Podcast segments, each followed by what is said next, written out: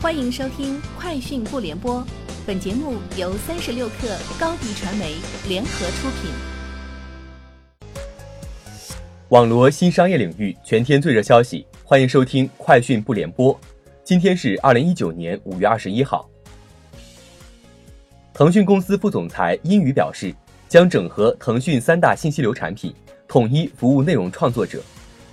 腾讯信息流全面整合 QQ 看点、QQ 浏览器信息流、天天快报三款产品，日活跃用户达1.58亿，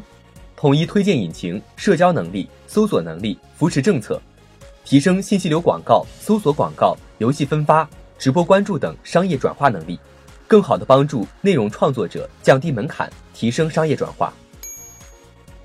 三十六氪讯，五月十九号，快手与锡林郭勒盟达成深化合作。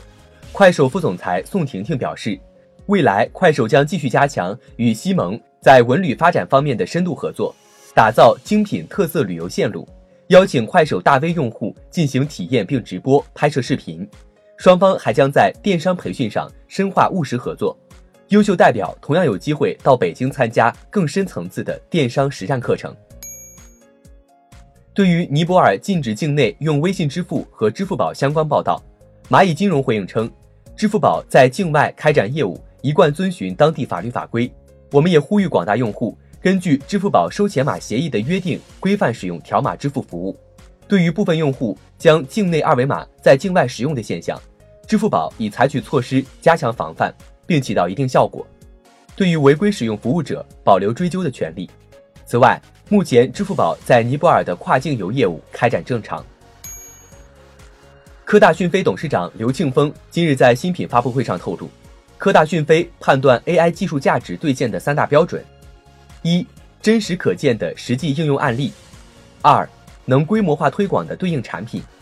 三、可用统计数据证明的应用成效。在强调了技术的重要性后，刘庆峰强调，二零一九年是人工智能技术价值兑现年。虎牙 CEO 董荣杰表示。一旦公司想清楚了扩张策略，美国可能就是下一站。董荣杰称：“我们对美国市场渴望已久，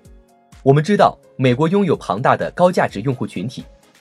虎牙的全球化进程才刚刚启动一年多时间，他希望公司首先在亚洲、拉美，可能还有非洲证明公司的能力。他表示，一旦虎牙做好充分准备，或许就能够在明年或者后年在美国市场取得好成绩。”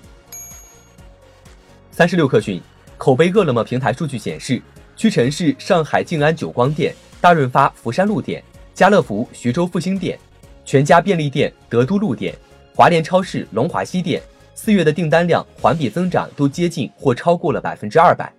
阿里集团合伙人、阿里本地生活服务公司总裁王磊表示，口碑饿了么引领的餐饮行业全链路数字化构建已成型，为商户参与天猫六幺八做足了准备。三十六氪讯，趣头条今日发布的二零一九年第一季度财报显示，趣头条第一季度净营收为十一点一八八亿元人民币，同比增长百分之三百七十三点三，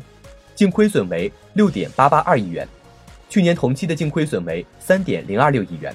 净亏损同比扩大。此外，趣头条宣布，李磊由于个人原因将不再担任公司 CEO 一职，但仍将保留董事职务并兼任副董事长。创始人兼董事长谭思亮将接任 CEO 一职。截至发稿，趣头条盘后跌幅为百分之七点零三。以上就是今天节目的全部内容，明天见。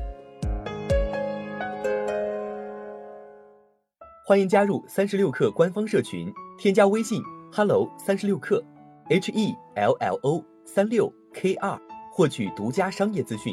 听大咖讲风口，聊创业，和上万客友一起。交流学习，高迪传媒，我们制造影响力。商务合作，请关注新浪微博高迪传媒。